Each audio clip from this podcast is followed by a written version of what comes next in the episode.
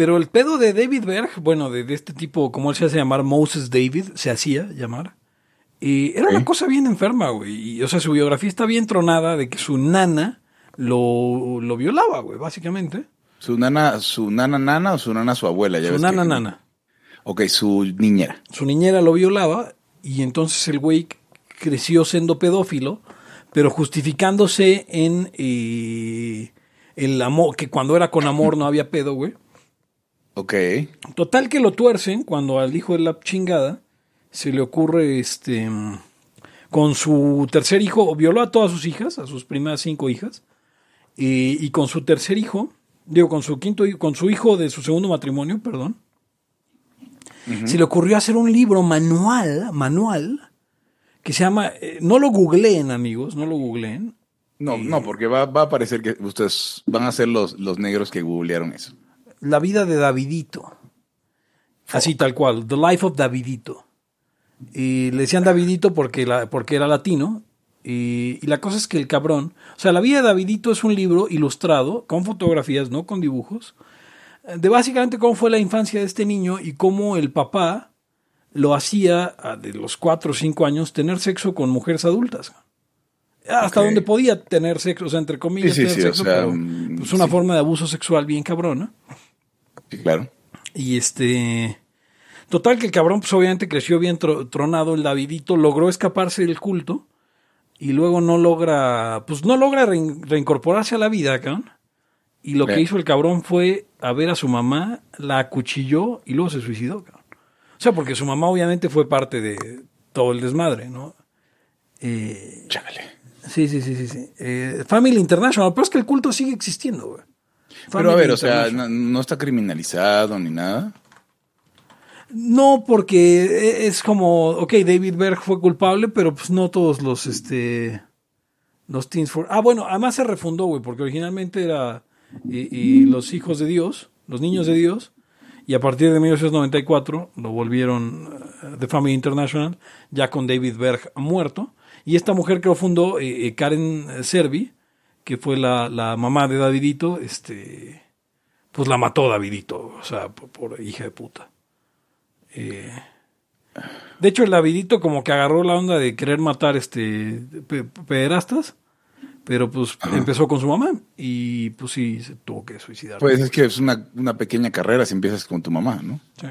O sea, si, si le querías hacer al Dexter, para los que no hayan visto Dexter, es una serie de un asesino serial, psicópata, que mata a otros asesinos seriales porque creció con un padre policía. El padre policía lo hizo eh, reorientar sus apetitos eh, hacia eso. Entonces, si le van a hacer al Dexter, pues no empiecen con su mamá, no mames. Pero bueno, afortunadamente ya, o sea, que hay gente que sigue metiéndose, güey, porque to- to- y todos esos pinches Jesus Freaks acabaron así, güey. La familia Manson eran Jesus Freaks, güey. Y, y- y los putos de Jonestown, güey. O sea, todo el desvergue, güey. Usted- o sea, si usted va a seguir el camino de Jesús de Nazaret, eh, métase a, a católico, no, no, no, haga, no haga mamadas. Fíjate que me, me acordé de. ¿Te acuerdas que hubo un, de- un- un debate hace un chingo con. con Ah, cabrón, espérate, antes de que continúes, Hugo, una de las, una de los, de las, de los símbolos de, de eh, que utilizaba David Berg, que le parecían como omens para, para mover su mensaje, que dentro de todo su mensaje incluía pederastia, Ujú. fue el cometa Kohoutek. Ahí se los dejo. Eh, eh, No hablemos de. Sí, de otros cocotex que existen por ahí. Este. Ah, y además era comunista, ¿eh? Igual que la familia Manson, igual que, que, que Jonestown, los putos niños de Dios eran comunistas. Sí, y um, ¿te acuerdas este, para regresar a lo que, a lo que, a lo que te quería recordar? ¿Recuerdas un debatillo donde estuvimos eh, sobre cristianismo y socialismo, sobre cristianismo y comunismo, no me acuerdo? Que estuve yo por el lado de- del cristianismo es cagada en ese aspecto. Sí. Y estuvo, ¿cómo se llama? Pardo. Este güey. Sí, gracias. Estuvo Pardo por el lado, pues que el güey sí es cristiano y católico y todo el rollo. Es eh, ortodoxo. Ah, sí, sí, cierto. No, sí, cierto que no, no es, no es católico. Pero el tema era, o sea, tú sabes que el, el catolicismo es la religión oficial de, Todo. de todo. del mundo. ¿no? De- de- de- sí, la religión verdadera. La sea, religión oficial de Cristo. Eh, sí, la religión oficial de Cristo. Eh, si Cristo viviera, sería judío, no sería católico, pero de todas maneras. Este, mm, sí, o sea, y el, el- el- mi punto era que las herejías eh, colectivistas, o sea, incluyendo la colectivización de las mujeres y de la propiedad, pues surgieron de, de la idea cristiana, del cristianismo primitivo y todo. No, no desde ese entonces, porque rapidito se dieron cuenta que era pura pendejada, sino de la gente que en el siglo XV, por ejemplo, XIV, decidió que era, un- que era una buena idea, que había que regresar ese pedo. Así que, sí, no, no, por eso, si, si, si usted tiene interés así durísimos en este pedo, pues bautícese católico, si no lo es ya, y está close to home. No sé qué opine. No, pues sí. O, o sea, el los evangélicos no son mejores que los católicos, no los engañen. O sea, yo diría que son cagada todos, pero, pero sea como sea, no, no, no, no le busco. por el día de hoy tenemos un temazo, así que vamos al intro y regresamos con el tema Sí. ahora sí. Ahí está el intro. El principio de no agresión absoluto a todos los ámbitos de la libertad aquí ahora porque no tenemos tiempo para algún día. Existen seres extraterrestres que controlan cada cosa que hacemos. Los papás de Ayn Rand. Si es que eso tiene algún sentido, ¿no? Venlos por ahí a las pobres personas eh, eh, quitados de toda eh, posibilidad de progreso. Están impregnadas de orina, pero nada más hueles las rosas. Si hubiera tenido la bomba atómica también, güey. El morbo lo hace a uno empezarle a escarbar a, a otras cosas. Y a otras personas. Es como el, el pene ese que sale. Ah, o sea, yo ya estaba descubriendo en un pinche charco sangre. No me diga que su vida no mejoró. No manches, no. Le dijiste cosas muy íntimas de tu vida en un laya y, y decidí ser feliz de otra manera. Pero no quiero, de verdad. Se los juro, sería ser objetivista y eso es imposible. Eric, en Twitter estoy como. ¿Cómo estoy? Eric Araujo Martínez, Pepe Torre, Hugo González, Laya, libertad aquí y ahora. Los serpientes sí tienen chilaquil. Y bienvenidos a una nueva y bienvenidos a una nueva edición de eh, Libertad aquí ahora el podcast anarcocapitalista, pues más anarcocapitalista que usted conoce. Eh, si no me cree, y pues pregúntele a su vecino. El día de hoy tenemos un eh, gran programa, un gran show, así que eh, pues tenemos un temazo. No sé Hugo si les quieras eh, presentar el tema a la, a la audiencia. Sí, primero me presento, soy Hugo González, Ah, sí, Pepe Gons, eh, Rey de los Anarquistas, y, y recuérdales a la, a la audiencia que nos puede encontrar en facebook.com diagonal Podcast. Perdón, es que me, me distrajo un, un estado de cuenta. A ver, va de nuevo. y bienvenidos a una nueva edición de Libertad, aquí ahora el podcast anarcocapitalista más anarco- anarcocapitalista del universo. Yo soy Pepe Torre, me pueden encontrar en arroba Pepe Torre, al podcast en arroba Laya Podcast, en Twitter, en Facebook, con facebook.com diagonal Laya Podcast, y, nos pueden eh, acompañar en eh, este sueño llamado Laya en eh, patreon.com diagonal Laya Podcast. Conmigo están. Hugo González, los Anarquistas, arroba Ugons. Y Eric, eh, Eric Araujo, primer aniversario de México, arroba Eric Araujo M. Y el día de hoy tenemos un temazo, ahora sí, Hugo, por favor, si puedes introducir el tema. Pues eh, um, hemos estado, ustedes no, no lo saben, pero los layos hemos estado abonando y creando y cultivando el tema del poslibertarismo. Entonces, hemos estado, eh, para comenzar, como en la tradición libertaria, abonando sobre una idea de libertad, compatible con las conclusiones poslibertarias y con, y con, ya ves, o sea, em, por caminos sinuosos para no toparnos con tanta pendejada. Creo que eso, por ahí, por ahí va, ¿no? Pepe, eso querías que le dijera. Es la correcto, sí, y, justo hoy este, tra- traíamos una, una, una idea que queremos compartir con ustedes, que hemos estado eh, eh, moviendo en estos días. De entrada, de entrada decías, Pepe, hablabas de el, libertaris- el poslibertarismo como una tercera visión, ¿no? De una o tercera versión, o cómo lo podrías llamar. Sí, una, una, perdón, una tercera versión, Eric, ¿me, me, me, me recuerdas esa parte, por favor? No sé, del libertarismo, porque hay varias. O sea, y, hay, y, y hay unas muy concretas. Pero te referías a que las dos eran el liberalismo clásico, el libertarismo moderno y ahora el postlibertarismo. No sé, no sé, ahí no sé, Pepe, qué tal que si se refería al libertarismo randiano y Eh, eh, así, ¿no? A lo mejor, a lo mejor, o al just, natural, al just naturalismo. Me, perdí de nuevo, al- perdón. Ahí, ahí- ahí fue porque, porque me quedé. A ver, ¿podemos explicar a la gente esto de la tercera versión? Pues a ver, favor, amigo. yo recuerdo tercera que vía, ¿no? Una tercera ah, vía. tercera vía, Tercera pero vía. eso era un cotorreo. Lo de tercera Sí, vía porque- es por.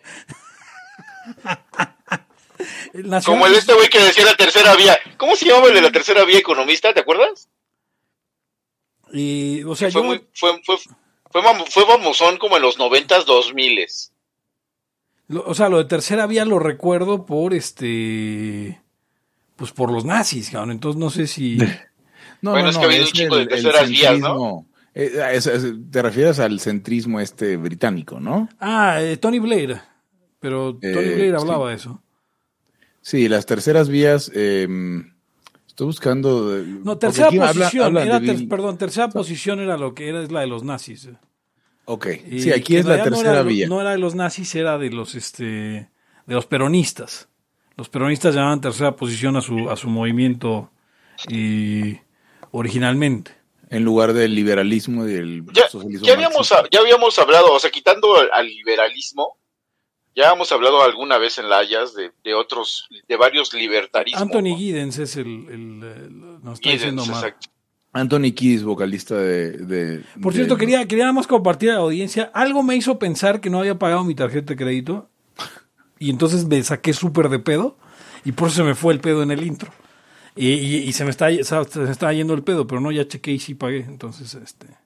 Ok, Pepe pagó su tarjeta de Banco Azteca. Muy bien. No, no, no tengo tarjeta de crédito de Banco Azteca. Giddens, Giddens fue famosón allá en los noventas, dos miles. Este, y, y estaban ya ahí los economistas de esa época, ¿no? Maestros míos. Y algunos otros profes, no, es que la tercera vía. y- Es- la- la es la tercera vía es un que- libro de 1998. Pero desde 1994 el güey ya traía ese pedo, porque trae un libro que es este más allá de la izquierda y la derecha. O sea, o sea, lo que, lo que, lo que Jorge Triana cree que es el liberalismo. Más allá de la izquierda y la derecha, lo que hay es la izquierda. Exacto. O sea, a ver, eh, cita de Tony Blair. Mi tipo de socialismo es un conjunto de valores basados alrededor de, la, de ideas de la justicia social. O sea, socialismo. Ah, Sí, no mames.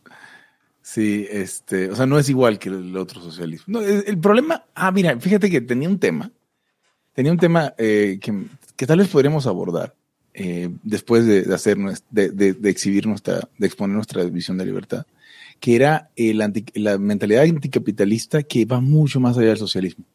Eh, podríamos hablar un poquitito de Claro, eso. claro. Pero, pero, pero primero hablemos de, esto- de este tema de la libertad, ¿no? Vale, Entonces, vale, vale, vale. los- la tercera vía de Pepe La tercera vía de Pepe se, se oye- se oye un montón de audio, no entiendo. Una aquí. señora. Eh, la tercera vía de Pepe es, eh, em, decía, hay el naturalismo libertario de los, de los em, rothbardianos o de los liberales libertarios que creen en eso, y está el... El naturalismo que nos viene desde. Más, más- o sea, más bien la... la, la- que ¿cómo en la tradición liberal nos viene de Locke. De Locke, sí, claro.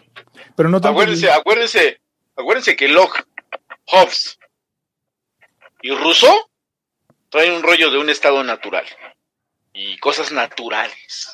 Ok. Y- Locke, concretamente, trae la onda de, de estos derechos naturales que eran vida, propiedad y libertad. Eso, porque que, de- que- que- naturales. que él, que él los inventa, o sea, en su rollo, porque pues dice que, o sea, estamos, con- estamos hablando de, de 1600 y algo. En 1600 creo que por ahí de 80, donde sale ya Locke con sus ideas, 20 añitos, 10 añitos después de Hobbes, 20 años. Entonces, pues no se sabía nada de la evolución de las, de las instituciones, no, no, no aparecía, todavía faltaban más de 100 años o 100 años para Adam Smith. ¿Sí me explico, no? O sea, pero sí, es- es- traían una onda de que, de que existían ahí unos derechos. Ese es uno que es el derecho Naturales. natural. El Traían derecho tanto, el rollo, natural, traían tanto el rollo natural que eran como la barba regil de, de su época. Usted me Sí, puede sí, citar, cabrón. John Locke es el Bárbara Regil de, De su época. de su época. Y el otro, eh, Eric, estás un poco fuerte, si puedes ale- alejar tu Es que tú, ¿cómo, ¿cómo oyes esos detalles, Hugo? Eh, no sé. O sea, es que yo no oigo, yo estoy- oigo a Eric igual que a ti, Hugo, a ti. Eh, yo lo oigo, yo lo oigo todo, todo eh, saturado y, y, y, y latoso. Bueno, está bien. Igual y no tengo razón. Se verá en la grabación. Eh, entonces, el otro, el otro lado es esto, este tema místico de, de- de los androides. O sea, a ver, por- pero eso es una cuestión, si me permiten explicarla a mí. Porque los, los androides se la dan mucho de que ellos son este, objetivistas, que ellos no creen en ninguna clase de misticismo, que ellos no creen en ninguna clase de, de, de- cuestión eh, eh, más allá de la razón, pero su, su endiosamiento de la razón cae en el asunto eh, eh, de lo que se conoce en, en- el mundo del- de lo esotérico como la agnosis, o sea, se pronuncia gnosis, ¿no? Pero para marcarle la G, que es como esta idea Del de- verbo. ¿Perdón? Del verbo. O sea, del verbo, como el verbo era Dios, el verbo era con Dios y la palabra genera, genera madres. Sí, exacto, y que es como que, que- que podríamos hacerlo como que sí, acercarse a esta sabiduría eh, que la que, o sea, como que existe un saber más allá del saber, un saber divino al cual puedes accesar y depende de tu tradición religiosa por por por eh, el nirvana o por y, el poder ser uno con el todo. Y, y en el caso del randismo, pues es eh, puedes accesar a él cuando te vuelves un ente de razón. Entonces, y a la- ahí puedes acceder a este conocimiento más allá de ti que te revela que hay tres derechos naturales, vida, libertad y propiedad, y por Dios es exactamente lo mismo. O sea, es- eso te muestra, y perdón acá que, que- que- que- que me aviente con todo, y te demuestra lo realmente limitado que es el- el objetivismo. Porque Rand se quiere separar de esas visiones eh, místicas de- del derecho natural y la sustituye por el derecho natural. Sí. O sea, no se separa. estaba- Busca No, una no, no, de hecho es el es lo a la mismo, es lo mismo. pendejada desde eh, eh, la supuesta razón, pero lo que es tal cual como lo dice Max en el chat, el Dios razón. Y, y es tal cual, o sea, es- y es y esa todo eso viene de John Locke, ¿no? Sí, de John Locke. Ahora, y aquí hay una cuestión, alguna vez tuve la oportunidad, el, el- el- el, eh, privilegio de discutir con David Gordon, no el escritor, el economista de, del Mises, y él eh, conoció a Rand, eh, igual que, que- que muchos de, de ellos este, estuvo algún día ahí en su colectivo, y hablando con, con él le preguntaba yo si algo tenía que ver eh, las ideas de Rand, si no habían venido de, de- de- de otros eh, místicos rusos de la época como Gurdjieff y Ouspensky, y aquel como que me dijo que no, me dijo no, no, ¿cómo crees? Y luego se da, dado- se da la vuelta, o sea, después de que dejamos de hablar, da tres pasos, como que le cae el 20 y voltea y me dice, Gurdjieff era este que decía tal, tal, tal y tal cosa. Y le digo, sí, me dice, ¿el, de, ¿el mundo es real solo cuando yo soy? Digo, sí, sí, sí. Dice, ah, sí, Rand, por supuesto que, que- que algo debe haber leído de él. Dice, no, no, sé, no lo sé de cierto, pero suena completamente posible, ¿no? Sí, ¿no? Y dentro de, de no solo esas escuelas, o sea, muchos eh, eh, místicos de, de- de finales del 19, digo, de finales del, del- sí, del 19 y principios del 20 hablaban sobre esa cuestión del autoconocimiento que te lleva a, a ver la verdad, que es exactamente lo que Rand dice, pero Sí, eh, de hecho, los objetivismos varios avanzaron en, en el siglo XX. Y eh, yo recuerdo haber oído una crítica de García Amado, que es un jurista bastante conocido. Y él decía que es que estos objetivistas, hablando de un objetivismo este, en general, de las varias eh, formas que tiene, decía, estos objetivistas creen que en serio los valores están ahí y tú puedes conocerlos y estos valores pues son como como como si conocieras una persona, ¿no? O sea, es, es- es- están ahí totalmente objetivizados, o sea, es neta que existe eh, eh, tú puedes ah, en- entender qué es la justicia y este y, y qué es la libertad y qué es la igualdad y, y todo está así súper puesto a la razón humana, ¿no? Y, y- y, pues pues que, se- que era algo pues más bien absurdo, o sea, no, no es cierto. Eh, o sea, ¿por qué? Porque resulta el, el objetivista, el objetivista o quien pretenda, aunque no se diga objetivista, pensar que por su razón puede llegar a, es- a esos valores, pues resulta que son los de él. O sea, Qué y- casualidad. Y, y- ajá, y otros, y otros positivistas del derecho dicen, es que yo también creo en unos valores, pero yo sé que estos son mis valores. O sea, pero el objetivista, el, perdón, el positivista los, los entiende como arbitrarios y pues ya se da por vencido. Sí, o sea, inclu- ajá, incluso aunque, incluso que tú pudieras alegar y, y empujar un, un, un, este, un programa que los, los contuviera los que tú crees, tú estás de acuerdo que son tuyos y que pues tal vez con tu razón, con tu conocimiento, tu experiencia, eh, eh, puedas defender una posición. Pero finalmente siempre pues va a estar esta, eh, eh, pues, pues, pues es, este no llegar a la verdad de las cosas, porque no es posible. Eh, es una posición que tú tomas, ¿no? Ahora, nosotros mantenemos cierta posición porque creemos que es todo lo que, lo que usted puede creer, señor la, la escucha, que es, que es la más justa, que, que, que es, es la que nos da más libertad, etcétera. Pues justo, Claro justo que eso tenemos- quería, justo eso quería llegar, Eric, porque otro de los grandes límites de estas dos posturas es eh, el momento del derecho, ¿no? Y es algo que siempre discutíamos con, con Omar en algún punto y que luego era como esa cuestión de, pues, ¿qué es lo que hace un derecho un derecho? Y al final, eh, eh, de pronto resulta que, pues, no, no puedes decir, eh, no puedes hablar de derecho natural como, como si fuera derecho, ¿no, Eric? Nos, cuéntale a la banda de eso. Bueno, el, derecho natural parte de la necesaria relación que existe entre eh, la moral y, el derecho como tal, o sea, las leyes, ¿no? Eh, que hay, que, en el momento, que esta es una de las posiciones, digamos, este, más conocidas, que, que el derecho que nosotros vemos en las leyes ahí plasmado, el derecho positivo, se aleja de lo que tú crees como, como eh, orden moral válido, entonces ese derecho deja de ser derecho. O sea, necesariamente ne- tiene que tener relación. Entonces, eh, muchos este, juristas positivistas dirán, o sea, ¿a poco nomás porque ¿cuál criterio es ahí para decir que es derecho o no? ¿El de validez? O sea, porque tú dices que no es derecho, entonces ya no.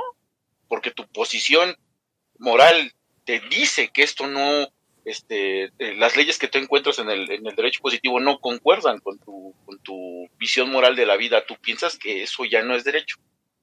O sea, eso lo ven como algo bastante débil, como decir, o sea, nada más porque tú, la validez, ¿no? El criterio de validez no es un criterio que, que pudiera llamarse, o sea, eh, válido, o sea, no mm, válido en el sentido de que sí le dé soporte a esa unión. Pero, pero es que si los, Eh, si los, positivistas también eh, tienen un procedimiento para determinar la, la legislación, que es, es- esencialmente es arbitrario, o sea, no el procedimiento, pero el, el- del origen de eso, la opinión de varias personas. Entonces, pues obviamente rechazan que tú digas que es inválido porque tú dices, pero porque ellos por otro lado dicen que es válido. La diferencia es el proceso. Entonces, pues sí, tienen que abandonar la misión. Perdón, yo no respeto mucho al just positivismo, ¿no? Pero No, no, no. De hecho, el de, de hecho estamos partiendo de, de que no, de que solamente tenemos una posición, creemos que es la verdadera, basados en la moral, en un, en un sistema moral que nosotros pensamos que es válido. Y hablamos de la propiedad y de la libertad y todo eso. Y basándonos en eso, empujamos un proyecto hacia el derecho. El problema del derecho es que resulta, aunque a veces uno no lo contemple, que sí lo hacen muchas personas, incluso este, las que piensas que menos poder tienen. Claro, habrá quien incide más en, en torcer, en, en crear todo este, este miasma, este, esta maraña de, de, de derechos positivos que encontramos en la ley y sus instituciones, pero incluso ahí sí, cuando votas, cuando eh, haces, no sé, todo, todo este vector de un montón de fuerzas humanas, van conduciendo a las sociedades de algún lado. Y el, y muchas posiciones que son fuertes, pues avientan su programa.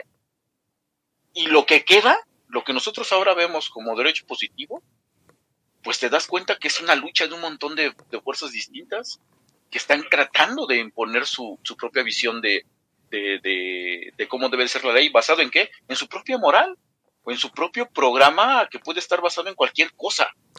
Entonces, eh, es, es, es una, es un, es una construcción, como diría Omar, que, que viene de un montón de, de churas y de un montón de tradición y de un montón de cosas hacia el al pasado. Eh, obviamente nosotros, yo no pienso eh, que, que, por ejemplo, el, el, el hecho de tener un procedimiento este, te vuelva justo eso, ¿no? O sea, no, esa es otra Ah, sí, cosa. exacto. No, Es- tú no eres Eso es, eso, es, eso es producto de las fuerzas políticas que existen en un momento dado. Ya, es producto del poder. Que además, una maldita veleta. Sí, eh, y aparte es producto del poder totalmente. O sea, nosotros, yo creo que lo, lo tenemos muy claro. Eso es poder y, y, y- y, este que nosotros no quisiéramos que estuviera como ahora está. Claro está. O sea, es- Ahora, nosotros también tenemos esa posición.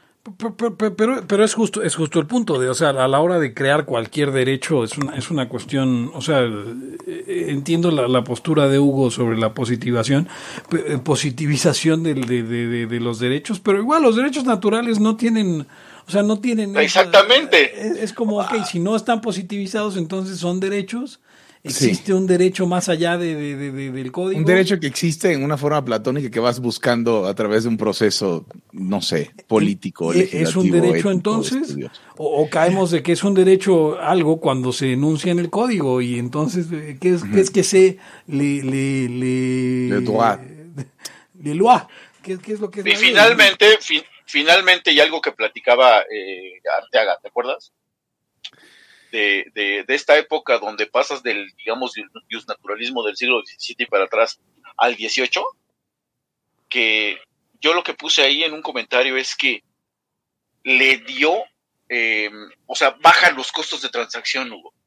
En el momento que dicen, vamos a tener un código y este es el código.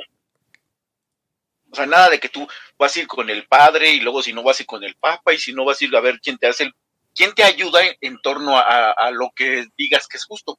Con el conecte.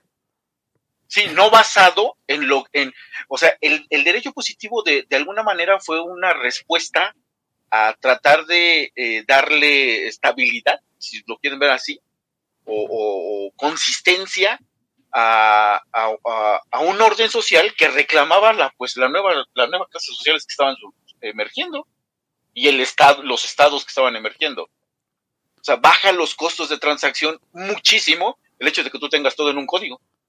Y acuérdate que antes nada más era uno o dos. Pero el resultado puede ser justo o injusto. Sí, sí, claro. Lo que decía Pepe, de hecho, en su estudio. No importa el. ¿Cómo decías tú, Pepe? El, el- el- el- El tamaño el- del el gobierno. tamaño del Estado. No importa. Sí, no importa el tamaño del gobierno. Lo que, lo que, lo que busca, o, o te das cuenta que las, las sociedades más este, prósperas, pues tienen una estabilidad jurídica. Sí, Que es la necesaria. de- de- de normas, ¿no? Digo, más allá de... Sí, sí, sí, exacto, exacto. De, sí, o sea, tienen Pu- un, pueden ser un incluso- respeto por la ley y, y hay, y hay posibilidad de planear.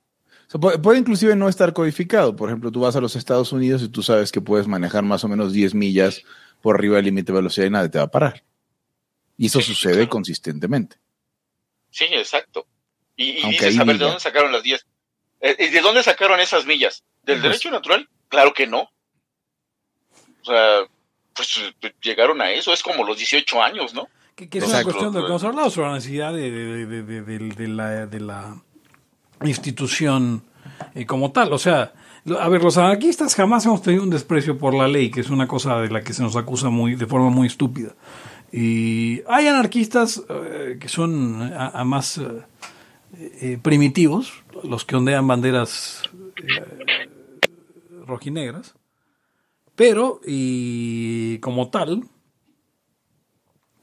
pues no, no, no es un enfrentamiento en contra de la ley, ¿no? Entonces, eh, aquí existe una cuestión muy interesante en la que llegamos a, Yo propuse como tal una definición, una redefinición de la idea de libertad a mis colegas layos. Pu- ¿Puedo, ¿Puedo seguir burying the lead, Pepe? Tantito. Perdón, claro, claro. O sea, eh, ¿ustedes dirían que esto fue un proceso para poder decir, manos, los derechos no existen, sin decir, manos, los derechos no existen? ¿Y ya? Tal cual, pero tenemos un Laya que se llama Los derechos no existen. O sea, en Laya, y esa, y esa fue una frase tuya, de hecho. O sea, y- ¿Los y- derechos no existen? Los derechos no existen. No, no, esa mierda no existe. Eso es. Sí. O sea, y digo, sin ponernos eh, eh, eh, muy filosóficos sobre qué, qué, qué quiere decir. ¿Qué quiere decir existir. existir? Y pues no, o sea, los derechos no son. En, en el éter como tal, no es que aparezcan. Y Inevitablemente de que estamos ahí. Ellos están ahí esperando que Sí, nos no. encontremos. O sea, no, no, no, no empiezas a, a- a mezclar cosas y de pronto sale el, de, eh, el derecho a la libertad de prensa. Ah, exacto. Dices, güey, aquí está, lo toqué. Donde, ¿No? donde surge una necesidad de dice un And- derecho. ¿cuál Andrés Álvarez de Deliberando que dice, soy, soy anarquista primitivo desde la cuna. O sea, Andrés no cree en la ley. No, no cree que deba haber ley. No sabía que, no sabía que nuestros, con razón, con razón el buen Naranjo dejó de hacer programa con, con esos salvajes. Entonces, Sí, este, pues. O sea, ¿qué, qué haría? ¿Cuál sería un performative em, que sería como confirmation? Así ya ve como hay performative refutations con, con, con Hoppe. ¿Cuál sería una, confir- una confirmación em, en la acción de, de que harías con alguien que te dice eso? ¿no? Pues igual lo matas y te lo comes, ¿no? Uno tiene que buscar No- las no hay mejores, ley a la chingada, pues, las o mejores sea. leyes posibles, ¿no? Eh, dice Omar, los derechos operan en el mundo simbólico, igual que el lenguaje, eso. el poder, el En las cosas que no existen, claro. Sí, sí, exacto. En las cosas que no existen. Bueno, el lenguaje existe.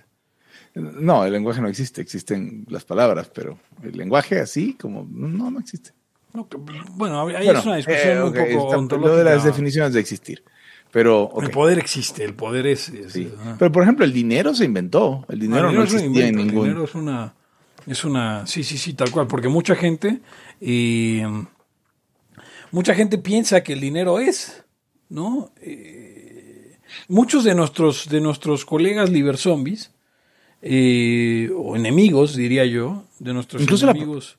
Pepe, Incluso la propiedad. Ahorita si quieres... Ah, no, güey. claro, creen que el dinero estaba antes que todo y que... eh, o sea, el randismo se basa en esa idea, básicamente, de que, de que el dinero es, es- es- lo es todo y, y- y- y nadie está diciendo aquí que el dinero es el- el- el- el- la causa de todos los males, ¿no? Pero el dinero es un invento que nos facilitó la vida y como tal la, la- la propiedad es un invento que nos facilitó la vida. No estaba aquí antes y, y ese es el asunto. Ad- si usted quiere llevar... además- Sí, Erika. Además que crees que, que lo que tú crees que es el dinero, o se aplica para todo el, todo el pasado y todas las culturas, ¿no? Allí están estas personas que dicen, no es que los españoles engañaron a los, a los indios porque les dieron espejos por oro, cabrón. No manches. O sea, que ya es un, nive- que ya es un nivel súper de que no sabe usted nada. pero, pero entienda, señor, nivel, que nivel tío, güey. Nivel tío. Imagínese, imagínese usted que, que, que el- ninguno de los aztecas y mayas se había visto el rostro antes. Sí, claro. Bueno, tal vez en el agua, ¿no? sí, pero sí, no. no, pero pues eh, como se ve, Sí, claro. ha de haber sido un impacto. O sea, les llevaron una tecnología increíble. güey. Sí, no, Ese claro. puto oro, ¿para qué sirve? Para ni verga. Sí. No, pero es, es que los engañaron. No, a ver, No, yo la supongo, cuestión, la cuestión yo supongo que en el momento en que estás en, en el nuevo mundo, te bajaste de los barcos y de repente te, o sea, tienes, no sé, estás comenzando a cultivar, comenzando a intercambiar con los, los indios, pues te dan pues, este, 40 kilos de oro, no mames, lo que se te viene es una inflación de la verga. O sea, tampoco a los españoles les servía para mucho el oro. Bueno, de hecho, los primeros tratados sobre inflación que escribió la, la Escuela Salamanca Fue por la fueron a causa de la inflación van, que van- llegó van sobre eso. ajá, por todos los, este, por todo el, el nuevo oro que estaba llegando. Y, y ahí, y ahí es donde, donde, donde comenzaba eh, to- toda esa situación. No había Bitcoin todavía. No, no, no, No, no había Bitcoin. no, no, no. No, No, no, Bitcoin, había. Bitcoin no, no había. Que, que luego estaba pensando yo sobre una cuestión bien, bien divertida y, y voy a tener que regresarme a ver el libro de, de Semo, de Enrique Semo al respecto, porque sobre ese, ese mito bien difundido que de, de- de la idea de, de- del cacao como dinero, porque yo creo que el cacao es la cosa más inflacionaria que existe, y como, o sea, que ha existido como dinero. O sea, si tienes una planta ya valió madre, güey, vas a romper el sistema y el cacao va a dejar de valer nada. A menos de que el cacao fuera dinero solo en lugares donde no se producía gran cacao y era Yo, O sea, era inherentemente escaso, ¿no? Y- Pe- y- pero acuérdense, acuérdense, señores, que, que luego los que dicen eso son los historiadores, son los arqueólogos, o sea, ellos van, que encuentran no un tienen montón de cacao y dicen, no "A huevo". tienen noción de nada. O sea, yo, yo creo que te, te facilitaba el cacao tal vez alguna cosa así de, a ver, güey, yo llego a algún lado y traigo mis guajolotes, lo voy a cambiar por cacao porque eso lo puedo fraccionar. Claro, Y después pues ya, pero, o pero sea, y justo, ya. Justo en, ese, en esa idea del surgimiento del dinero, es como el güey te dijo, a ver, o sea, este, mira, no te, no te puedes llevar hoy el guajolote, te doy este, pues 10, 10 semillas de cacao y, y- y cuando O 100, regreses- ¿no? Las que Ah, y fueran. cuando regreses mañana, esas alguien, te- mi hermano te las va a cambiar por la gallina, ¿no? Pero Sí, entonces porque el decías, cabrón, no, pues no me voy a quedar con tu promesa del guajolote, no mames. entonces el cabrón llega a su casa y lo acepta, ¿no? Y dice, ok, este, y ahí nace el dinero. O sea, ese, es- ese es el origen del dinero. Un cabrón que le dijo a otro, te voy a dar algo que no es la cosa y luego te la puedo cambiar por la cosa. Eso es el dinero, así nace el dinero. Pero, Y- y- y- pero y- es, bueno, y en el momento en el que él cree, en el momento en el que él, en el que él confía, nace el dinero. El asunto es que después de que este sistema ya se había estabilizado, tal vez este, eh, eh, un indio llegó y le dijo a su esposa, oye, tenemos cacao allá atrás. ¿Y si, y si, y si sacamos otras 100 semillas para tener dos guajolotes? Y ya rompieron la madre y, y se vino la primera inflación y luego ya tenían que venir con carretas de cacao con la... No había rueda, puta madre. Entonces, Y este, descubrieron el primer mal dinero y di- dijeron, no, pues no quiero bolívares, quiero Exacto. O sea, ¿Cuántos ayayes me dan por este cacao? Ese, ese por este, sí. O sea, a- aparte, aparte y vuelvo, la- la y vuelvo a lo mismo. Y vuelvo a lo mismo. ¿Quiénes, ha- quiénes hacen esas, esas este, afirmaciones? Ah, Puro vamos, pendejo, ¿no? diría, esto es lo que te faltó decir. No, eh, o- es que luego no, no están conscientes de qué significa dinero. Ah, bueno, es que ese es otro tema, o sea, ese es otro tema, así como cuando a veces miramos anacrónicamente instituciones o, o cosas en el pasado, estamos mirando el origen del dinero con todas las funciones que, bueno, dicen los austríacos que el dinero tiene una sola función esencial y las demás son derivadas, ¿no? Es medio de, Sí, o sea, medio, de los- medio de intercambio y el, el almacenamiento de valor y el otro, ¿cuál es el otro? Eh, unidad de cuenta. patrón de pagos diferidos, este, Sí, sí. eh, este, sí, almacenamiento de valor. Sí, Eh, la unidad de medio cuenta y de almacenamiento de valor son, son este, secundarios a- al medio de, de- de cambio, ¿no? Entonces, eh, lo vemos nosotros como, a ver, cuando inventaron el, el, el, el, dinero, no lo inventaron de madrazo. Fue resolviendo algunos problemas más o menos mal al principio, ¿no? Lo del cacao que está planteando Pepe Torra, ¿no? Y, y- y es gracioso porque la dimensión de, de- de tiempo para el dinero a lo mejor fue primero que las demás, en el caso que está diciendo Pepe. Sí, sí. Y muy bien, habiendo dicho esto, ¿les parece si pasamos, ¿por qué no lo lees, Pepe Torra, y, lo- y nos pasamos un poquito a la desmenuzada? Claro, claro, claro, claro. Eh, entonces, bueno, Está al de- de 1102 en el chat de Laia. después de estar mucho deliberando, dice Rodolfo Molina, supuestamente hay textos de aborígenes costarricenses que ponían reglas de cómo transar monedas de cacao. No mames que tenían escritura, cabrón.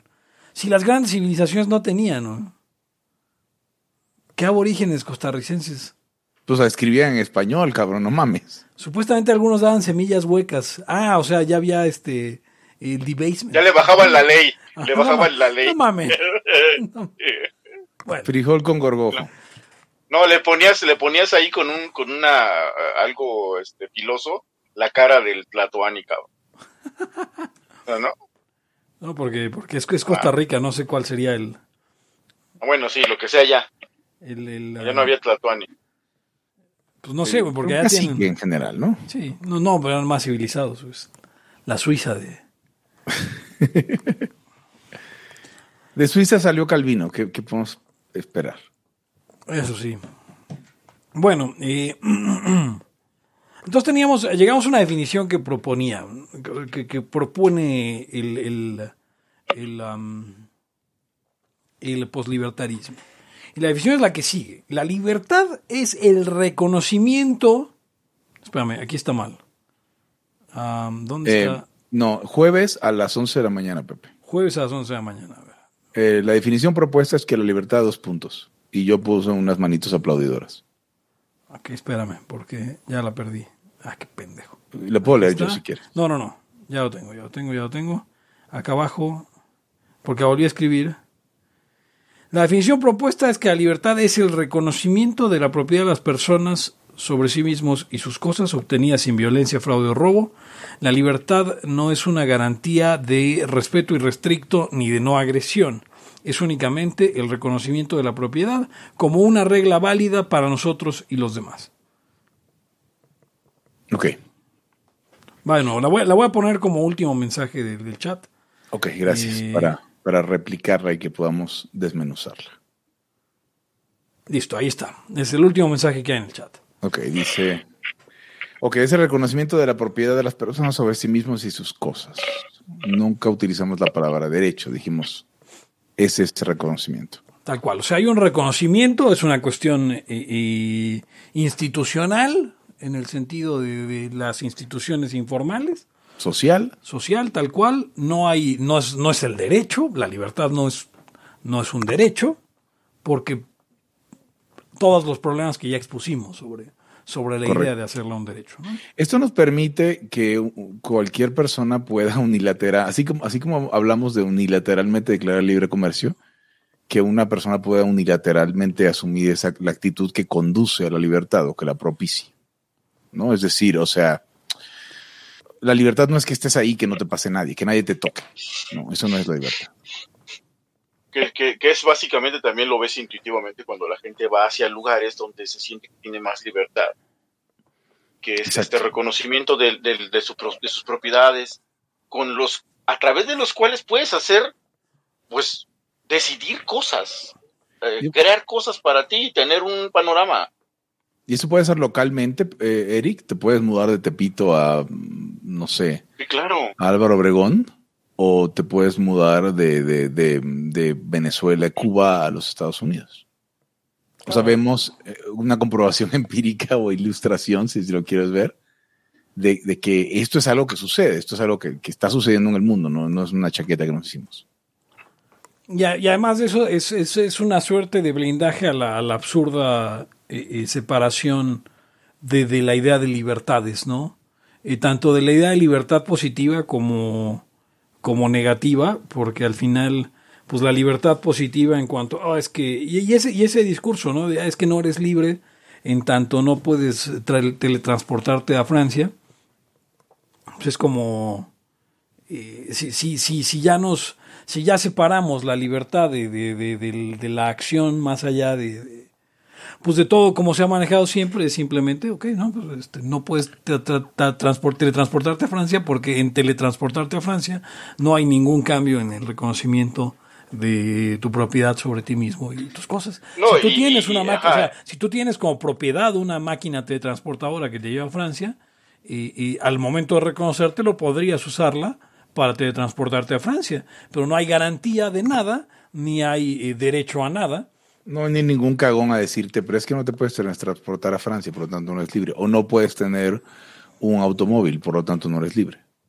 O sea, ese tipo de cosas. O, o no, hasta que no tengamos todos educación. Sí, de- es- de- que- que eso es súper ridículo. que- que pensar que, que la libertad viene siendo una especie de omnipotencia donde, bueno, pero es que no puedes respirar bajo el agua, o sea, no. Sí, o sea, es una Deja poner un casco y así, ¿no? Y un, también- un oxígeno ahí guardado en un tanque. Y también sacarnos de encima esa cuestión de, ah, es que hay libertades económicas y hay libertades políticas y hay libertades civiles. No, a ver, si la libertad es un reconocimiento de la propiedad, hay libertad económica y si esa propiedad incluye a ti mismo, hay libertades civiles. Y- Sí. Y, si es un reconocimiento, en tanto es una institución social, hay libertades políticas también. O sea, Sí. lo que ustedes definen como libertades políticas. Sí, sí, exacto. Entonces, Eh, jaque mate. y- y, ah, entonces, uh, jaque mate, sí, exacto. Esa es la definición jaque matosa. Ahora una pregunta, porque estoy viendo aquí y me gustaría, me gustaría ver, también dejar en claro que a pesar de que puedas actuar para propiciar las condiciones para la libertad, la libertad es una condición social, ¿no? O sea, yo, yo no diría, si tú reconoces la propiedad en las personas sobre sí mismos y sus cosas, solamente tú lo reconoces, pues eres libre. No, eres poslibertario. Pero puedes estar en un lugar culerísimo donde, donde nadie más lo reconoce. En tanto eso eres menos libre que si estuvieras en otro lugar donde Sí, que, que, el que, reconocimiento se dé.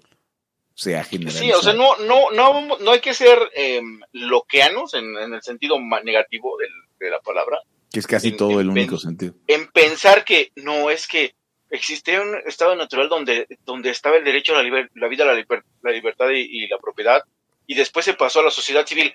A ver, señores, la civilización va aparejada a los derechos. No había derechos antes de eso. Eh, No. Eh, toda esta parte que usted ya de repente ve como derechos y todo, pasó por un montón de siglos de evolución y de instituciones y un montón de cosas que configuran un orden en el que usted vive, no le guste o no, y nos guste o no nosotros. Eh, y ahí está medio una miasma de lo que la gente medio entiende y, y luchan porque sean derechos y tal. Lo que estábamos diciendo, pues, es justo para sacarnos de eso. Este, La- de, de no, de no caer en esa parte de, de que las libertades civiles, las libertades tal y un montón de cosas. Y es que antes había unos derechos. No, no es cierto nada de eso. Cuando dice, eh, eh, o sea, obviamente también nos sacamos la idea de que los derechos son las cosas que te gustaría tener. O sea, te gustaría que hubiera, ¿no? Eh, pues, o sea, digo, no es la audiencia de Laia, pero hay mucha gente que piensa eso, ¿no? Y, ese es el otro punto, ni siquiera la propiedad privada como tal es un derecho, es un arreglo eh, entre la gente. Y, y nosotros en la última oración dice, es únicamente el reconocimiento de la propiedad como una regla válida para nosotros y los demás. Es decir, eh, digo, ni siquiera tenemos la pretensión de decir que es la única regla válida, pero pues son libres de venir y, y ofrecer otra regla.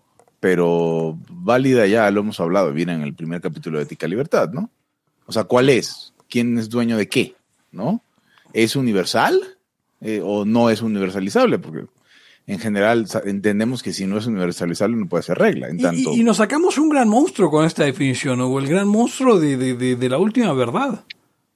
O sea, es, es una definición que nos permite entender que existen, como diría Omar, eh, eh, válvulas de escape. O sea, esa, esa idea de, ok, tráenos el mejor arreglo, ¿no? O sea, nosotros creemos que este es el válido y, y es válido para todos. Este reconocimiento, ¿no? Si tienes alguno Sí. mejor.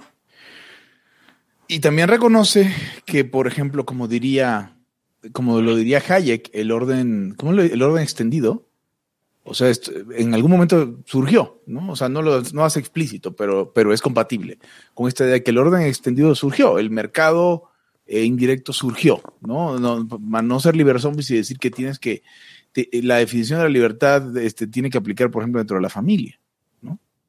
Esto es algo para el orden extendido y en algún momento no lo hubo y en algún momento lo empezó, empezó a existir. Los changos humanos no aparecieron en esta eh, tierra con la institución de la propiedad. Ni sobre la de uno mismo. Y no porque- había derechos, y no había derechos. Porque luego lo, lo hablábamos con, con algunos individuos de liabilities, ¿no? Que decían que no, pues que desde siempre ha estado eso. Y es como, a ver, la- la- el reconocimiento de la propiedad de- de- de- del hombre sobre sí mismo eh, eh, se dio en el momento en el que el lenguaje era suficientemente eh, sofisticado para poder discutir. En el mientras, el más fuerte puteaba a quien dijera no. Y si no era el más fuerte, ¿Qué? la comunidad mataba al que dijera no. O sea, si tú decías, yo no quiero ir a cazar, quiero ir a recolectar y estás bien mamado, ah, ¿no quieres? Pues tienes que, güey. Y si es no, te, te van a matar. O te van a, que eso, a que eso, de la que eso sociedad. va, ajá, que eso va O sea, de acuerdo no te van a a- a- dejar elegir sobre tu propio cuerpo a la verga. que, que eso da, que eso va de acuerdo a, lo que decían los, los juristas de, de cómo se compue- cómo se van componiendo a través de la historia los problemas. La autocomposición y que el más fuerte y tal, hasta que llegas a, a lo que ya es un juez que es eh, ajeno a, digamos, al problema, ¿no? O sea, pero, pero no es cierto que, que, que, que ya existió desde siempre, no es cierto.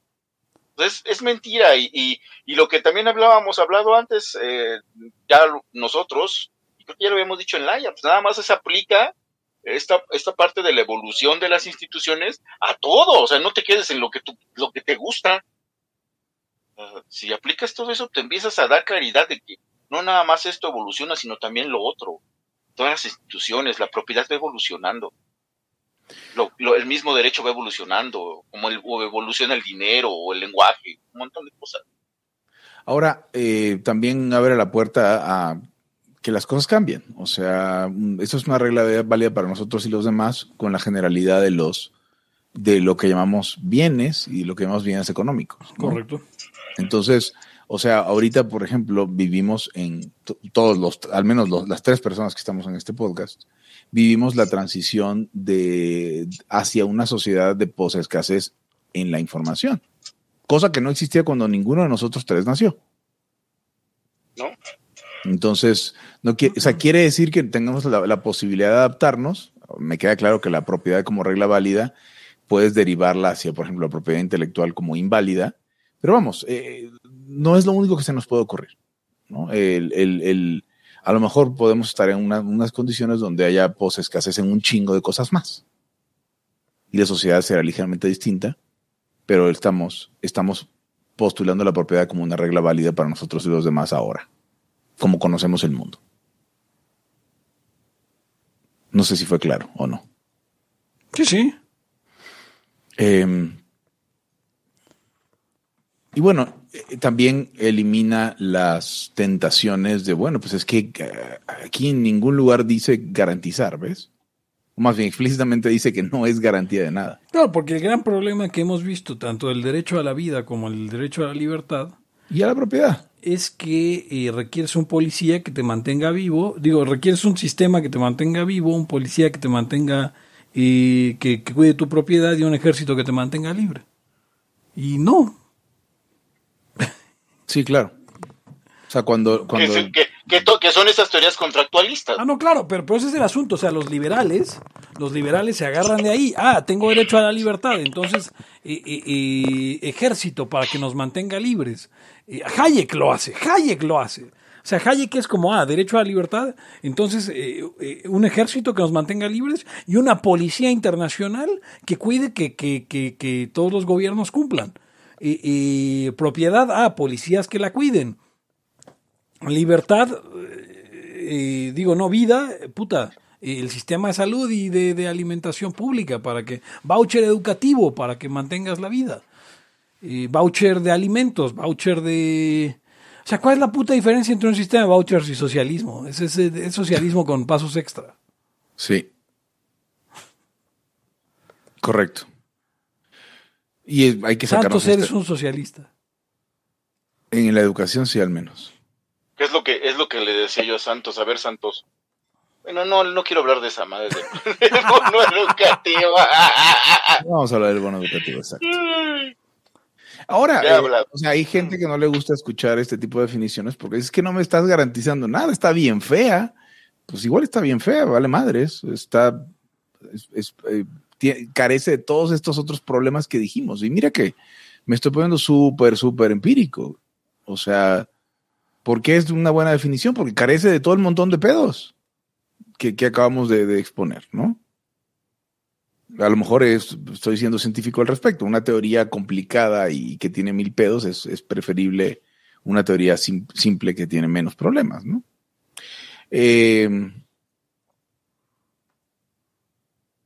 traía, tra- traía otro tema con, con esto de la, de la. A ver, ahorita, ahorita regresará.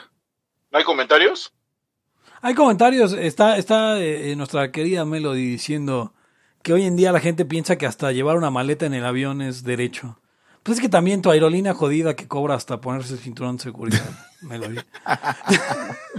Dice, a ver, eh, dice hace poco leía que uno de los mejores inventos, según algunos liberales, era el gobierno. Y fíjate que me acordé de esta frase de Mansuetti. Mansuetti tenía buenas puntadas. Ah, el primer poslibertario. poslibertario, güey. El primer poslibertario. No, obviamente no es cierto, pero, pero se dio cuenta tempranito que los partidos liberales eran, eh, liberales eran cagada y que los think tanks eran cagada, que no nos iban a llevar a la libertad. Eso se dio cuenta muy temprano. Alberto Mansuetti iba diciendo eso desde el 2004, que yo recuerde. Entonces, ahora, eh, Alberto Mansuetti también, eh, eh, uno de los errores que tenía o que tiene probablemente es que decía, a ver, el liberalismo no se trata de la libertad, el liberalismo se llama, se trata del gobierno limitado. Entonces, realmente su fin era un gobierno como a él le parece apropiado. Eso yo diría que distingue a un liber- liberal de un libertario de entrada, ¿no? O sea, mi fin es el gobierno que, que, que, que para mí funciona bien, ¿no? Bueno, está bien, vamos Es a que violar- lo que pasa en, en- en los, orígenes, los orígenes de estas posturas del liberalismo mismo y, y ese rollito del, siglo XVI o XVII es una propuesta de gobierno, por eso es, poli- por por eso es filosofía política. Y, y, y, y la liberal es, es que pues no se meta tanto. Este, pero pues in- se inventan en qué no y en qué sí. Ah, Sí. Y le justifican, pues ya sabemos, ¿no?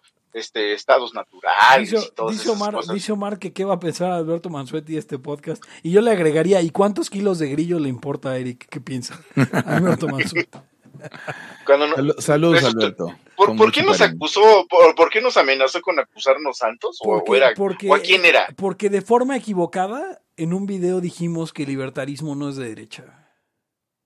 Ajá, y él que dijo, no, Dijo, ¿qué ¿qué diría? Diría? Bueno, si, si te das cuenta, también si Alberto Mansuetti pensaba que sí era de derecha y sí es de derecha, también tenía razón.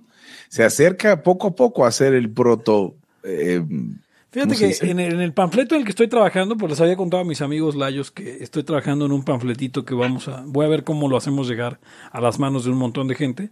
que se llama Pulquería de la Risa. O sea, me re- no, me refiero al, al poslibertarismo como algo que eh, habían, o sea, había surgido en ideas de libertarios del pasado, pero que se sintetizó y se este y se estructuró un poco mejor eh, partiendo de las discusiones en Laya Podcast y las otras las otras discusiones que tuvimos fuera de Laya Podcast con Omar, con Cota, con eh, Briseño y con otros cuates que no necesariamente son poslibertarios, pero que nos ayudaron de algún modo a, a pulir el pedo. Sí, o sea, to- todo, todo, todo texto libertario y poslibertario debe empezar como ética de libertad, Pepe.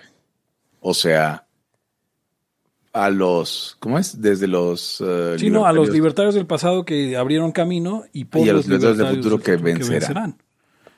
Exacto. Y así va a empezar el nuestro también, ¿verdad, Pepe? Debería, debería. Sí. Voy- a tener que agregarlo. La No, no, no. dedicatoria. A los liberales y liber- a los libertarios del pasado que abrieron camino, a los poslibertarios del futuro que vencerán.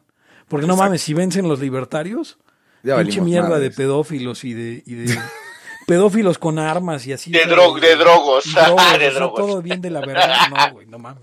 No mames, todos. El, el derecho a defender sus culitos con, con, con plantas de marihuana. Acá, imagina, imagínate el mundo con gente que, que, que lleve así su, su, su suero caminando en la calle, pero pues con pinche drogas, ¿no? Acá. Acá puro pinche. Güey, este, te los- yo me lo imagino bien marihuanos no hablando con la policía y diciendo ya estamos en Afganistán, güey. O sea, acá Jesús Valeras madreando unas viejas, güey. O sea, no, no. No, sí, no mames, el mundo libertario.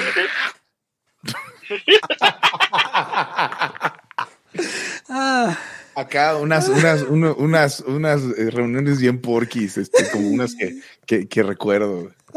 Sí, todo eso, güey. no, pinche mundo libertario bien culero, ¿no? Mejor que sea un mundo post-libertario en el que. En el que Va a estar, va a estar más jodido, más, va a estar más jodido que, que, el- que el, eh, las bandas punk de Robocop, cabrón. Güey, las de regreso a, la de regreso a los muertos vivientes. Ah, no mames. Eh, sea, encuerándose a la verga en un cementerio, güey. ¿Por qué no? Esa es la de la lluvia radioactiva, ¿va? Esa es la lluvia radiactiva y la, la, o sea, hay un chiste que obviamente no entendí cuando la vi de niño, que era, tenía que ver con el speed. O el, sí, el speed, es eh, metafetaminas con cocaína, ¿no? Aparentemente cuando, cuando tomas esa madre te dan ganas de encuerarte, porque está un chingo de calor. Entonces la vieja se encuera a la primera de cambios, ¿no? Y tenía que ver con eso. Pero pues ya ves que antes todo era más mocho. Hay, una, hay una cosa bien interesante esa película, es donde es la primera vez en la que se dice que los zombies comen cerebros, güey. Sí, Y sí, sí. explican por qué comen cerebros. Exacto. Entrevistan a una zombie Ajá. donde le preguntan por qué comen cerebros y explica. O sea, obviamente no les vamos a spoilear esto. Ah, yo ya iba Tienen que ver Return of the Living. Es que está bien Living. culera, güey. ¿Por qué los vamos a mandar a ver esa mierda? güey? Porque es una maravilla. O sea, a ver, o sea, no, no. A ti te gusta el cine. No, buena, Marcó, o sea, marcó la infancia, marcó la infancia de Gons. A ver, Muy cabrón. o sea, Pero es ti- una a- gran película. ¿A pero ti te gusta el cine? Sí, sí, me gusta el y cine. Tú sabes que qué clase de pendejo es la persona que ve solamente películas buenas. No, claro, o sea, a ver, esa es una película mala y mira, o sea, el mal cine, o sea, el cine que usted no tiene que ver es el mediocre. Vea todas las buenas y vea todas las malas. Todas las malas. O sea, vea El Padrino y vea eh, este, pinches, este... La- las de Tom Green, de, de Freddy Got Fingered y esas. Sí, sí, sí, exacto, exacto, exacto. Ve a pinche Kula Size que tiene un 2.7 Oh. estrellas en IMDb. Ve a Pulgarcito y los monstruos. Ve esa mierda. No, o sea, viva la vida, güey. Ame, bese, vea esa mierda. ¿Cómo, ¿Cómo vas a ver, cómo era? ¿Cómo vas a saber a distinguir la flor si no toca la espina? O algo así. Sí, sí. Diría, te parafraseé mal Napoleón, pero por ahí Pero iba. por, pero por ahí va. Bueno, Sí. ya llegamos a una hora de transmisión. Yo creo que vamos a cerrando. Ah, ah, Sí. Perdón, perdón, tengo que contestarle a Rodolfo Molina. La, dice que la mejor película de zombies es Shaun of the Dead. No lo es porque es una parodia abierta. Eh, La mejor película de zombies es una bien mala. Como Return of the Living Dead 2, güey. Pero, pero ¿puedes spoilear tantito? Dale, dale. Ya, creo que ya lo he hecho. Return of the Living Dead 1, hay el outbreak y te enteras que hay unos militares esperando en qué momento va a haber el outbreak de zombies para nuquear Filadelfia. Creo que, creo que estaban en Filadelfia. Entonces te- termina con una bomba nuclear. O sea, estás creo que ya literalmente utilizaste la opción nuclear. Sí. En la secuela los electrocutan. O sea, fue de verga, o sea, nuqueamos este pedo cuando pudimos haberlos Un retroceso. Sí, sí, sí. O sea, se quemaron la carta que tenían. No, no se imaginó el, el productor de Romero. eh, que, ah, bueno, por cierto, esa es la razón. La primera se llama Night of the Living Dead. Ajá. El productor de Romero o el otro güey, el que hizo luego las, las, las de los zombies verdes que hablan y comen cerebros, se quedó con los derechos de Living Dead. Por eso todas las secuelas de Romero son of the Dead. Night, eh, Dawn of the Dead, Land of the Dead, Sí, sí, eh, sí. Day of the Dead. Exacto, nada más para que lo sepan. Si, si usted, si usted quiere ver eh, en el plano musical zombies, antes de ver el thriller de, de Michael Jackson, vea eh, Dancing with Myself de, eh, eh, ay, ¿cómo Billy se llama este Idol. Billy Idol. de Billy Idol, donde, donde ya trepan así las paredes como en la de Guerra Mundial Z. Ah, Entonces, sí. este, del 81, Está Billy bien. Idol, donde quiera que estés en el cielo, Está cabrón, güey, porque vivo, es uno de de los todo, negros que murió de SIDA. Creo que Billy Idol está vivo, güey. Sí, Sí, yo sí está sé, vivo, exacto, Está exacto. vivo. O sea, el tema es, donde quiera que estés echando una cáscara con, con Shaquille O'Neal, Billy Idol, en el cielo, re- siempre recordaremos que te mató el SIDA. y junto a, junto a ti Napoleón también. Sí, el, que, el que canta, no, no el, no Sí, el, Sí, el que canta, no, el no el otro de no era. Ah, Sí. no mames. Es el Aya Lorgo. O sea, ¿qué pasa si escuchas por primera vez esta pendejada? No, no sabes ni de por dónde va, ¿verdad? No, no. Tienen que, si, si usted escuchó, vaya al wiki de Laia. De entrada, oigan, yo quería ver si hacíamos una. Quiero hacer una, una tell all interview, En la que cuente sobre cómo me quedé con el personaje de Pepe Torra. De Pepe Torra. ¿Quién era antes? Perdón. No, o sea, cuando, cuando lo. A ver, ve, digo, nomás para darle a la gente. El personaje Pepe Torra lo idearon en una junta de marketing. Ok. El, el Gomi. Sí, Sí. claro, Y- a huevo. Entonces empezaron a buscar un actor, dieron conmigo y ya empecé yo a interpretarlo, pero luego me lo querían quitar para dárselo. Habían varios, a Alex Fue, Bardales, fue como Chespirito y Kiko. Ajá, Octavio Catalán, a, a Ángel Rodríguez, pero, pero pues al final, este, pues logré. Fue como místico carístico, sin cara y místico. Exacto, hubo ahí una, hubo ahí una cosa de que, de que una, un millonario liberal de, de México compró los derechos del, del personaje y ya me lo pude quedar. Eh, pero luego ya se los cuento bien en otro, en otro capítulo. Es, es probable. ¿Quién dijo esa madre, güey? Fue Eric, ¿verdad? Que lo... Sí, no sé. Por No, cierto, no, est- no. estuve viendo, Pepe, estuve viendo ayer el programa este de Broso, Tenebroso, Sí. y el director de su pequeña banda eh, en, el- en escena se llama Pepe Torres y siempre me da un chingo de risa. No mames. Porque dice aquí Pepe Torres, y yo siempre, o sea, en- durante una fracción de segundo pienso que está haciendo un chiste. El de quién es Pepe Torres, No mames. Qué sí, saludos a ese güey. Sí, saludos a Pepe. Torra. Que chingue a su madre. No, Pepe Torres no. De, de hecho, yo creo que la, el personaje que como Pepe se quedó con los con este, o sea, Pepe, Pepe Torra, el, el que usted conoce como locutor, o sea, Sí. este, que se llama, eh, Jimmy, Jimmy Rosling. no, te, te apellidas Aguilera, ¿no? El señor Aguilera. no pinche Juan Gabriel. Alberto Aguilera, vete a la verga. Alberto, Ah, se llama Alberto sí, claro. Aguilera. Oigan, oigan, eh, volví a ver estos videos, muchachos. ¿Cuál es? Ponen a cantantes actuales a cantar canciones con Juan Gabriel, que supongo que en duetos que tenían pues, toda Ah, la- cierto, la- cierto. Güey, y con un imitador de Juan Gabriel es, es naco, insultante, es Sí, una mierda su idea. Porque además Juan Gabriel se vestía así todo joto porque a él le gustaba. Cuando buscas al imitador darles las ropitas variadas, rositas y chingaderas, te estás burlando a Juan Gabriel. No, te- triste, güey, triste. Me pareció lo más O sea, quisieron hacer una segunda, o sea, quisieron hacer como el segundo LP de eso, o cómo? Pero no me chingues, o sea, no sé qué. No, yo creo que agarraron canciones que tenían de alta calidad todo el desmadre de Juan Gabriel y pues hicieron duetos. Eso está bien en audio, ¿ves? O sea, es. eh, perdón, eh, tengo como un chingo de eco, no sé por qué, no está en orden, sí. Eh, entonces, lo que hicieron es un cabrón que se parece muchísimo a Juan Gabriel y lo pusieron como si estuviera cantando con ellos. En videos. Ajá. O sea, no mames, no mames, terrible. Véanlo, por favor, véanlo. Véanlo, cuando lo vean van a entender mi dolor. Yo que soy muy fan de Alberto Aguilera.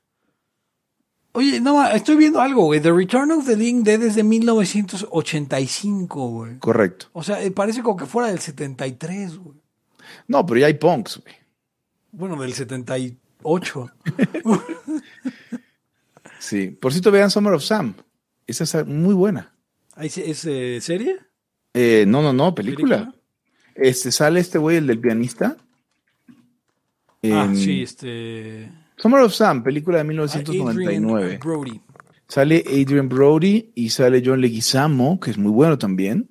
Sale Mira Sorbino, sale Jennifer Espósito Ah, y la dirige Spike Lee. y la dirige Spike Lee. Y es una súper, este, súper película. Spike Lee, quien vivió el verano de Sam, yo creo, porque sí, nació, en- tenía 20 años cuando el verano de Sam. Ok, Que Perfecto. eh, Sam. um, ay, Dios mío, este. Sam. eh, David Berkowitz era el, el, el asesino serial que se hacía. Se llamaba él mismo el hijo de Sam. Sí. No, no es una serie. Este, para la serie te, la- te hacemos la recomendación en otro grupo, Pepe. No, ya no, no, no.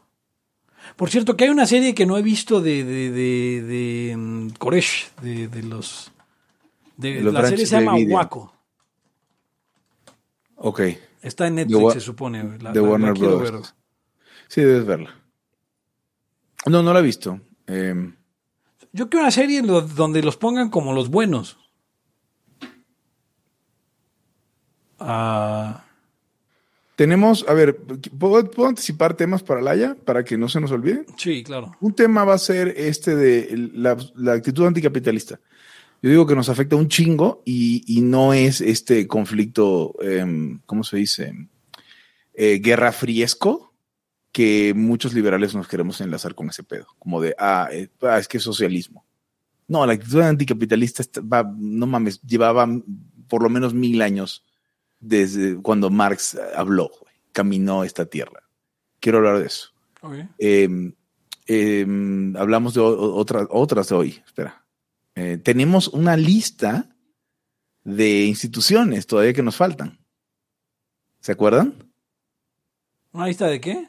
De las instituciones mexicanas que ah, nos faltan. claro, sí. O sea, no hablamos del cachirul, por ejemplo.